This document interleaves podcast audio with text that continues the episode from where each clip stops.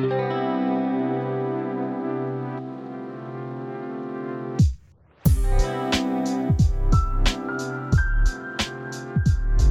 everyone, I'm Jorge Olivares and welcome to another Hey Jorge Conversation. This time I'm talking to the hosts of the For Colored Nerds podcast. Now, you'll recognize these voices for a variety of reasons. One, you've already heard me talk to these folks, Brittany Luce and Eric Eddings, the host of this podcast, but also something that I did this time last year for Black History Month, a project that was very special to me when I was still at SiriusXM Progress, which was allowing folks, and I shouldn't even say the word allowing because they should rightfully have this space, but presenting folks in my life who I had connections with the chance to take over my show, which was at the time called Affirmative Reaction. And immediately when I knew that we were doing this project, I reached out to Brittany and Eric and asked if they were interested, and thankfully they said that they would. And so about a year ago, I was able to kind of show what the new For Colored Nerds podcast, the new iteration of it, was going to sound like. Yeah. Because as y'all know, the show is back. It's come back after a little brief hiatus. It went from an independent production to now being a Stitcher production, which we'll get into a little bit.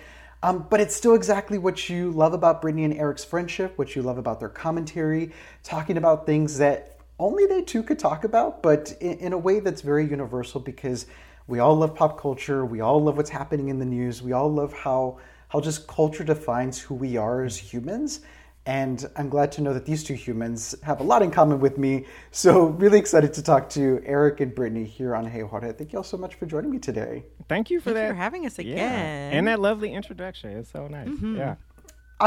Because the thing that I want folks to recognize is when you work in the media space, it's very hard sometimes to develop connections, to have this level of relatability with folks because everyone's on that hustle. Everyone's trying to have their stake in the game. But then there's other times when you see like for like, and you start to recognize that the folks that are doing what you're doing are doing it for the exact same purposes that you are. And I immediately identified that with each of you. And so I guess I want to ask this first off. I'll start with you, Eric, and then I'll go to Brittany. When you think about just doing a show, when you talk about being a podcaster, what does that even mean to you right now? Knowing the history of, and we'll get a little bit into that, of how each of you have approached our conversation today, where does that leave you with the definition of what you do? Well, it's so much a part of everything that I do, which I say that almost like in an overwhelmed, from an overwhelmed standpoint. But I think the thing that I had to realize about myself, and I think when Brittany and I first started podcasting, I don't think I had come to this conclusion, was that I am someone who has a lot to say, and it's like at its core. No, Brittany's shocked, but I think that a lot of times you don't. There's thinking you have a lot to say, and then there's funneling enough to feel confident in what you do say, and I think that. The process of podcasting and finding that kind of over and over again with Brittany, to be frank, has just been an exercise of me realizing that like there are things that are important to me that if I don't get out, I don't feel great. Initially we were just trying to find a way to hang out and kick it and like talk about the things we saw in the world. But as it went on, it definitely became deeper. And I was like, no, wait, talking about these things is important to me. Saying or looking at our culture the way we do is important. And so that increased the urgency. And so once I got to that, it started to kind of take over all these spots where it was like, okay, well, if I'm making a show, how do I think about the community in which I make that show in, which leads you to connecting with people. In my case, eventually you get down that road. It led to me taking an additional job also in podcasting. This industry has given me the title of creator. It's given me the confidence to feel like what I have to say is important and how I want to look at the world is important. And it's almost challenged me to then make the network and, the environment, to be frank, conducive to being able to actually do that. So I think that's like the I don't know. That's a quick version of where I'm at. I'm curious, Brittany. I'm curious what you have to say. Wait, restate the question because I want to make sure that I'm answering your question specifically. Because you answered the question, but you also had some other things, and I was like, well, damn, that got me thinking about lessons. So I want to make sure I answer your question. Well, I would love to hear everything that you have in store for what Eric just said, but I'm also curious, and this is kind of my reframing of the question in a bit. At a time where there are 3 million podcasts out there, and at some point, as a lot of us have noticed with the And Just Like That Sex and the City reboot, like where there's that scoff about podcasting and like, ugh, of course you're a podcaster. Mm-hmm. Like, how do you take this title that has really defined a good portion of your career, doing podcasts, this show, mm-hmm. and then the other one that we can also talk about in just a bit. But how do you make that yours? How do you make that term or that profession really something that makes sense for Brittany? There are so many different ways to define what it means to be an athlete or an educator or a doctor. There are different specializations, whether you play for a certain team or in a certain part of the world, or you practice medicine in a certain state within a certain discipline.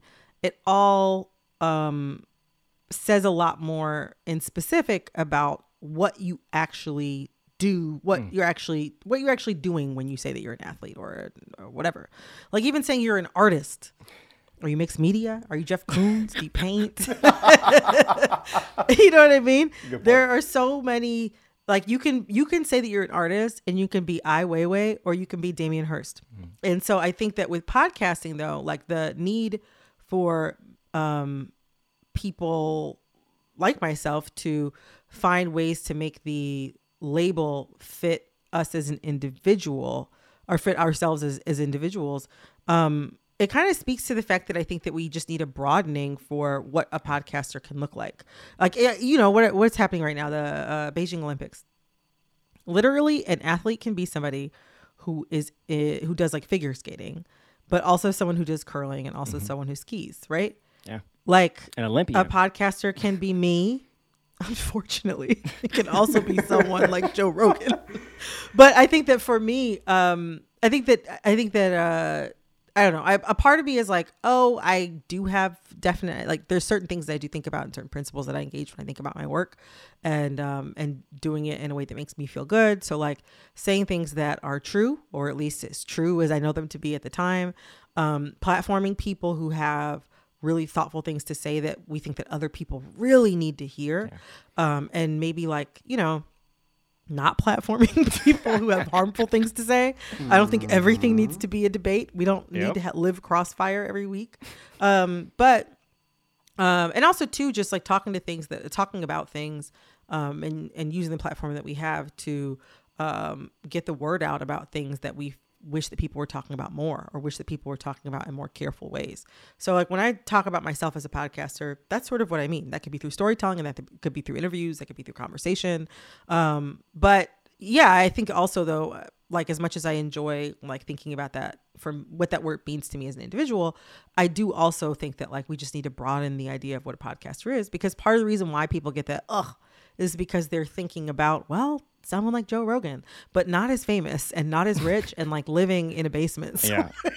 That's what people are struggling to put up their foam, struggling with their mic setup. Yes. Like, do I need an arm? Do I need a stand? Like their tinfoil hats or like giving feedback to the mic. Like that's what people are thinking about when they think about podcaster. But that's, the sort of principles and the way that I think about doing my work. That's sort of what being a podcaster means to me.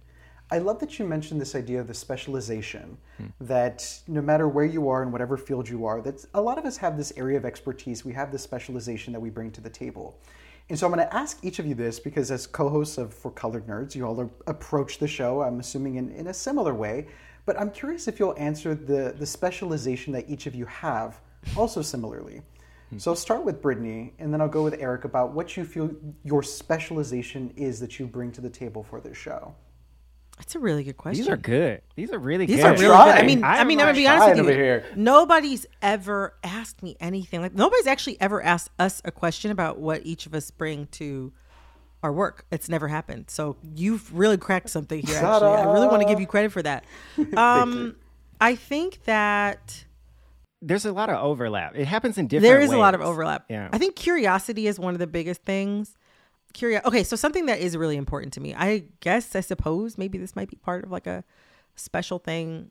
It might be something that Eric also brings as well to our pairing, but I think it's something that I know that I bring, and I think that having like, we both have expanded our working world within podcasting to work on other shows and work with other people. I know it's something that I bring elsewhere as well, which is like knowing how to put together a good conversation, like knowing how to put together a conversation that makes that, like, I don't know, you can sit and you can be entertained and engaged and learn something for an hour, or some of our older episodes of For Colored Nerds, 90 minutes. Yeah, a lot longer. But at the end of it, like, you can still be left with something. I think a lot of times, like, conversations that happen in digital spaces can feel very ephemeral, or can just feel like two people talking about nothing, which, I'm not gonna lie, I listen to a lot of podcasts like that. There's some good celebrity gossip stuff. Sometimes personalities, and I'm into it, make it work, but, and you just go with it.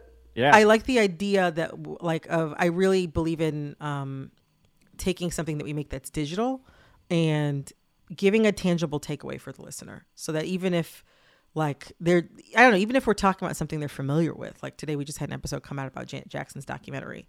Most Black people our age have a really good working knowledge of Janet Jackson, but it was Control really important. Era, Velvet Rope era, just give me something. Exactly, just give them something to think about. But yeah, I think for me, I love putting together a conversation that, whether it's a topic that's new to you or something that you know like the back of your hand, you're going to come away with something tangible. And I think that doing that and a medium that's so digital is really important, giving the listener something tangible through conversation. Yeah. Do you see some similarities there, Eric? Yeah, absolutely. I mean, I think in general, like, there's we both have an intellectual curiosity that I think drives us to a degree we both don't understand, and which kind of pushes us in a bunch of different directions, especially when they work together with each other. I think something that I would say about myself, and I think Brittany also can does this too, but I think I'm pretty good with, like, ideas, just like kind of starting from the moment of, like, wait, is that something? I think something, and then kind of getting it to, okay, this is the conversation, and it feels different because it's very important. Because I think that's where for us, the sauce comes into play. But that said, something I also say is, I think I have a lot of ideas. I think Brittany sometimes has fewer, but they're better formed by the time they come out. So, like, a lot of my stuff... That's partnership. That's collaboration right there. That's why it takes two. Yeah. My stuff will get killed in the room. Brady does the work to make sure that it's, like, ready when it gets there. But, beyond that, there are different parts that we both kind of sometimes have a flair for. I think, Brittany has really been leaning into, like, editing, and she's been doing a lot of editing work. And, to be frank, like, if she's like, actually, I think we should rearrange this conversation this way, a lot of times I'm like, yeah, she's right. Go ahead and do it. But I think for me, a lot of where I want to take things are just making sure we're approaching something in the most, like, out of the box way possible.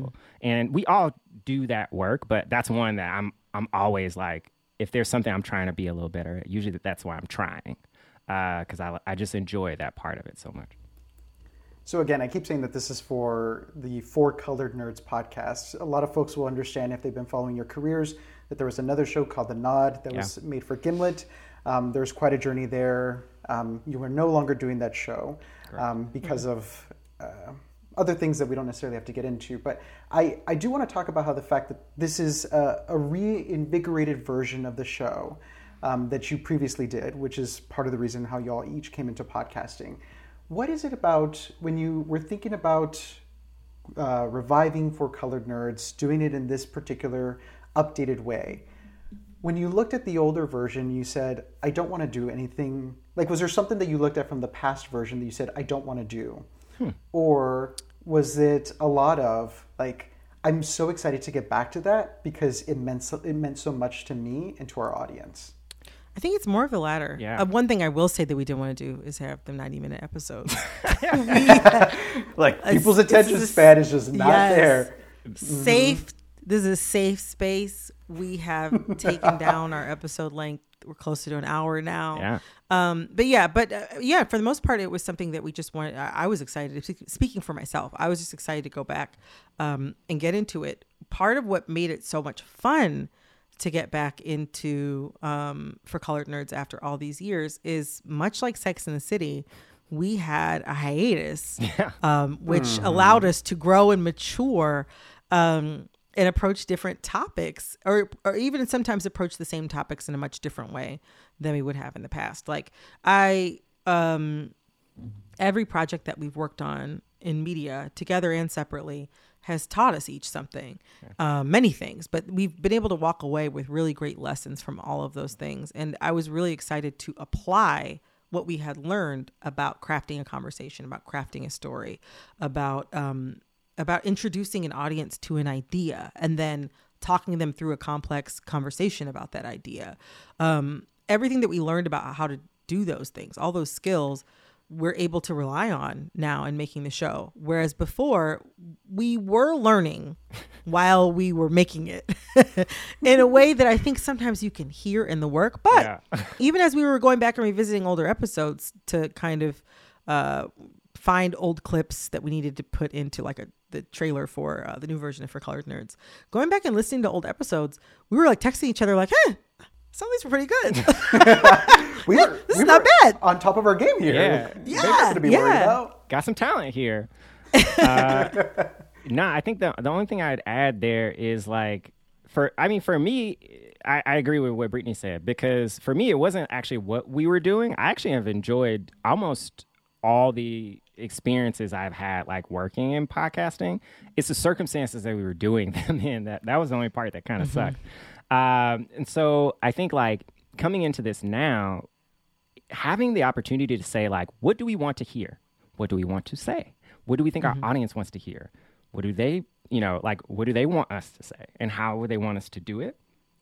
That is fun. And actually going back into, what is that, a surprisingly deep well of like tools that we have at our disposal of how to tell those stories is also really exciting because, we will stumble into an idea and be like, oh, right, we remember how to make this cooler. We can like take it another degree.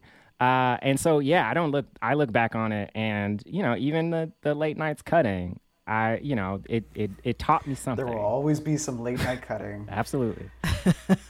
I do want to ask, and I just want to say, because I've been sort of dancing around it, about when it came to The Nod, there was issues of ownership, which made things quite complicated. But each of you have full ownership of the For Colored Nerds, again, the original show that you all started together, which has now been revived and is now being produced by Stitcher.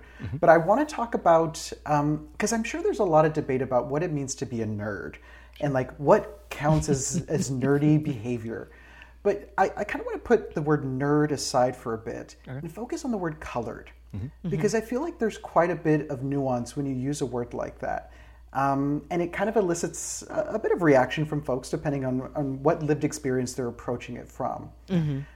Talk about the decision to use that word and to have it be featured in the way that it is in terms of being able to speak on an experience that each of you have.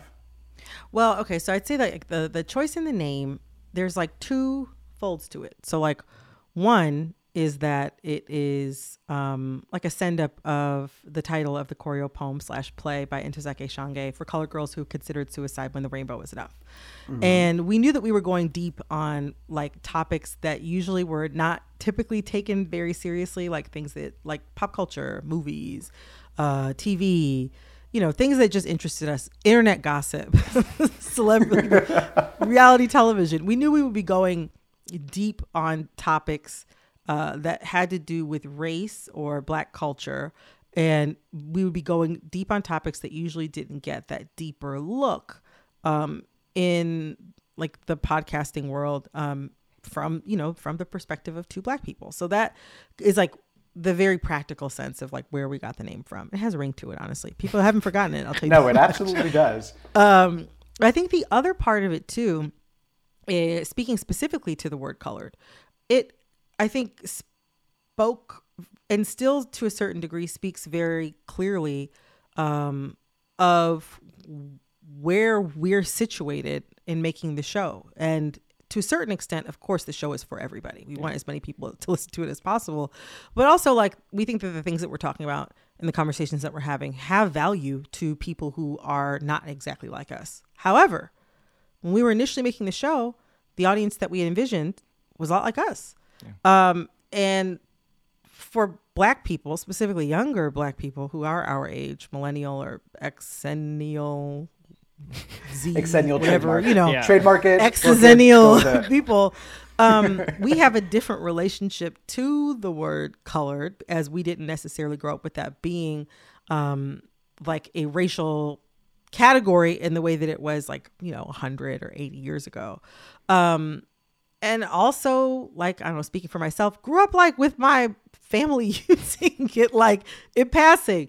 My mom just, if she thinks I look cute, hey, little color girl, you look so cute. You know what I mean? Aww. It's not, So, that is cute. You know, as Black people, there are words, just like so many other marginalized groups, there are words that we use that are our words. And that when you have words that other people use to harm you or to fence you in or define you, you are allowed, if you're a part of that marginalized group, to use those words in jest, in affection, as a redefinition. And you can do those things as you please. So when we have that in the title, it kind of is saying, like, this show is coming from Black people and we're kind of speaking to other Black people. And I think the age thing also has to do with probably, like, us, you know, again, we're people who grew up with that a word being reclaimed to a certain extent. Yeah. I certainly respect older listeners. Hopefully they're listeners who, you know, might grapple with the word. Yeah, exactly. I would encourage them to listen so they can actually see what we're talking about. I think they might like it. And I know plenty of people who are boomers and so on and so forth who love the show. But yeah, I mean, the title really comes from us being young Black people who want to use our language and our terms on our terms. I mean, that's the way that I have thought about it. Eric might say something different. No, I mean, I agree. I think you hit the nail on the head. It's speaking. It's doing a lot of work in the sense that it's, you know, we're telling you who the show is for, but we're also telling you who the space is for and how we've set that up to be able to, like, interact with each other. You know, the tagline that we used to use all the time was, like, the conversations Black people have when white people aren't in the room. And so much of that is literally just to let you know, like, when we're talking in this space, I'm not thinking about you. I am thinking about how to have the conversation I want to have about the thing I want to talk about. And in that space, I might use the word colored. I probably wouldn't, but, you know, it's possible. And it's more possible in that construct because I also, when I use that, I know Brittany will understand the context that it's happening in. And so I think in opening the show up, I think a part of the value is you get to listen in. We're not gonna like explain everything, but there's an opportunity to understand how we communicate in this context about what matters to us. And, you know, we want the name to signal that, to make, and also to prepare you.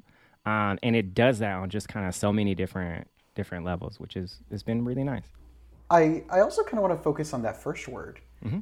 Because the word for already denotes that this is an offering, that this is something that is beyond the two of you, that this is something that is created because of love of other, and the ability to be able to share with others. What has it been like to return to this space and return to this offering and to have folks respond to you after this brief hiatus? And even though I'm sure that they did not leave you when you were doing the Nod, but there's a specific category of inclusivity that comes with doing a show like this. So what has that response been like?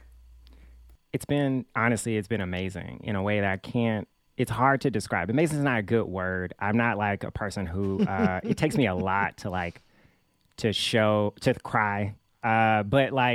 It's touching. Like, and it's going to sound ridiculous when I explain to you why, but, you know, we put out an episode that was about an hour talking about, you know, girl boss in the city shows. It's Brittany and I talking through shows like And Just Like That, which has popped up a couple times in this conversation. Insecure. You know, Insecure, Harlem, Run the World. Also shows like even Grown-ish could fit in some version of that genre. And, you know, we're talking about that seriously. You know, also sometimes not seriously, but we're talking about what we want to see and what we don't see and why that matters to us. And it was a bit, I would say, like, I've experienced at other times in my career being a bit difficult to just get to that purity of like, hey, we care about this thing. We know our audience cares about this thing. We want to make sure that they understand the lens in which how we see it. And so being able to do that and now seeing the response to that is touching on a level I can't describe, because for that episode in particular, I can't tell you how many messages we got, like, you said exactly what I was thinking. I'm so glad y'all had this conversation. It's people telling us, you know, there wasn't some big announcement going on. This isn't like a pre-planned kind of cultural moment that would fit that would fit in the calendar if you were looking through touch points for the year. This was something that, like, we've been talking about as we watch this stuff that mattered. And people see that. And so having people come back to that feeling and communicate that we were able to help them get there, seeing themselves and challenging and complicating the way they see themselves is, like, honestly, that's why I do it. And that's the feedback that, like, speaks to the thing that reminds me that I have something to say and that I should say it. So yeah, it's been amazing. I think the reason why it has been so much fun is because we know so much more about how to execute the show that we want to make. Yeah. So whereas before we were kind of like, what did I say, building the plane while you're flying it? Yeah. The stakes felt like, I think there's a wing. Can we go with one wing? I think we're fine with one wing. It was just like, I guess this is how podcast is made. Now we have such a greater command of the tools and of the methods, you know, to get a story or a conversation in a good shape so a listener can enjoy it, that we can actually think much more deeply, I think, than maybe we were even able to a few years ago, about what would make a compelling conversation, what's going to make this unique, what's going to make this fun to listen to. And one of the things that piece of feedback we've heard repeatedly over the years is not just that, like, as with the Girl Boss in the City episode that Eric just discussed, not just, you know, we're not just coming up with unique ways to look at certain things that are happening in the culture, or having, like, very specific pop cultural theses, you know, that we want to discuss. We also are finding interesting ways and unique ways to talk about things that kind of already feel like they've been talked about. Yeah. So, you know, going back to the idea of, like, you know, an episode about the Janet Jackson documentary that just aired on Lifetime and A&E earlier this year, like, that is a topic that, like, all of us know Janet, many of us watch the documentary, but we're going to find a different angle to talk about. You know, we're going to find the angle that's going to, like, scratch that itch that you didn't know that you had. Yeah. And I think that's what's been so much fun about the show, making the show now, is that we know so much more about how to make a podcast that we can spend a lot more time and energy thinking about how we're going to give our audience the biggest payoff that they can possibly have, regardless of whether they're new to the topic or it's something that they already know and love. And that part is really fun because we put so many moments into the episodes that it's so much fun when people, like, write us or email us or tag us on social media and tell us what they agreed with or didn't agree with. Mm-hmm. But just knowing the fact that they actually got in there and heard those Easter eggs and those original moments is always so satisfying. So just so that way I can kind of come full circle. Mm-hmm. And we talked about the four, we talked about the colored part. Let's talk about the nerd part. Absolutely. Who is a nerd that you've encountered, a celebrity nerd or somebody who, like, if you could get them on the show to kiki with you all, who would that nerd be? And what would you nerd about? There are so many. This is like one of those questions that that's a really good question. I hate because the list is infinite. Somebody who popped in my head is Aldis Hodge. Strangely, I'd love to have him on the show for different reasons. I imagine put it into the universe, make it happen. Yes, but no, Aldis Hodge is just a really great actor. You might have seen him in shows like Underground or Leverage, but really talented. And also, he was in a movie called Conviction, which was really, really kind of well reviewed and people lauded it.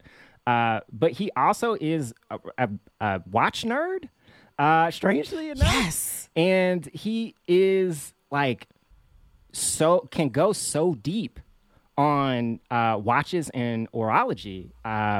strangely... Interesting. Yes.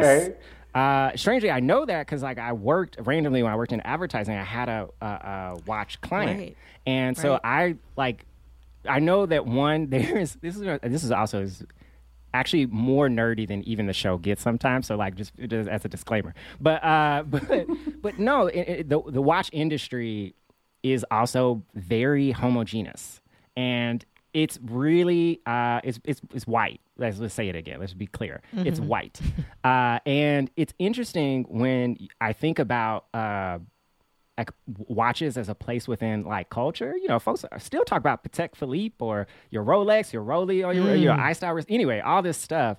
I think it's just he would be a really interesting person to talk about all that with, as somebody who can go deep on the technical and the cultural. So yeah. Anyway, Aldis Hodge. I'll park that. Maybe not necessarily the number one, but damn, I'm excited about what the conversation would be. I like that take. There's a person I would love to talk to. One day I will. I promise I will. Anna Deavere Smith, she is an actress, a playwright, a performer in so many senses. A lot of what she does, which I find incredible, it's based off of like Studs Terkel's work with like the, I think like the WPA, like the American Writers Project, like whatever, you know, back in the New Deal or whatever, like Studs Terkel and also Zora Neale Hurston and so many other incredible writers traveled the country collecting people's stories. And what she essentially will do is go to a site of conflict or go to a site of significance or an environment that has some major conflict going on. And she will interview people, get their stories, and then like become them. She will like study their speech, write monologues of them, and then like turn it into a theater piece. She did that with two very specific incidents around race in the early 90s, one in Crown Heights and one in Los Angeles. But she also has done it like in other spaces. Like she's done it at like a medical school. Like she went to a medical school and talked to people, I think patients, patient advocates, doctors, professors, students, and like just talked, like figured out sort of like what the shape of the conflict was through talking to people and then reflects their stories back to them. And I always found that so incredible. I think she's an absolute genius. She's written books. She's written plays. She's directed theater. She's acted in theater. She's been in a bunch. If you saw her face, you'd recognize her. She's been in a bunch of movies and TV shows if you don't recognize her name. But I just think that she is so brilliant. And I like, in a way, not to insult her work in any way. By associating her with the word nerd. So but there nerd, is something, but... some part of nerddom is being very studied about something. Yeah. And what is like more studied than like locating a place of real life conflict and interviewing people tirelessly about it. And then like learning how to be them and then turning that into a piece of art that can memorialize a specific time. Not just in the story of one person, but in the story of a community. I think it's so brilliant. I would love to have her on the show. There's a pitch it's ready for her on the show. Much like The Secret, put it out. It's with me all the time. Yes. It shall happen if we believe it so. I hope so. And then it'll be. Well, I just want to remind everybody, again, you can listen to For Colored Nerds wherever you stream your podcast, but be sure to not only listen to this new iteration, but go back to the original. Yeah. See how Eric and Brittany were able to develop the following that they have and are able to sustain it, and not only just that, but grow it with what they have going on now. So Eric and Brittany, thank you all so much for joining me to talk about this show and everything that you have going on, and well wishes to Eric on his move, which I'm sure will be imminently discussed later. Yes, I'm always discussing it, sadly. No, seriously, thank you so much. This has been such a fun conversation. It's so good to see you again.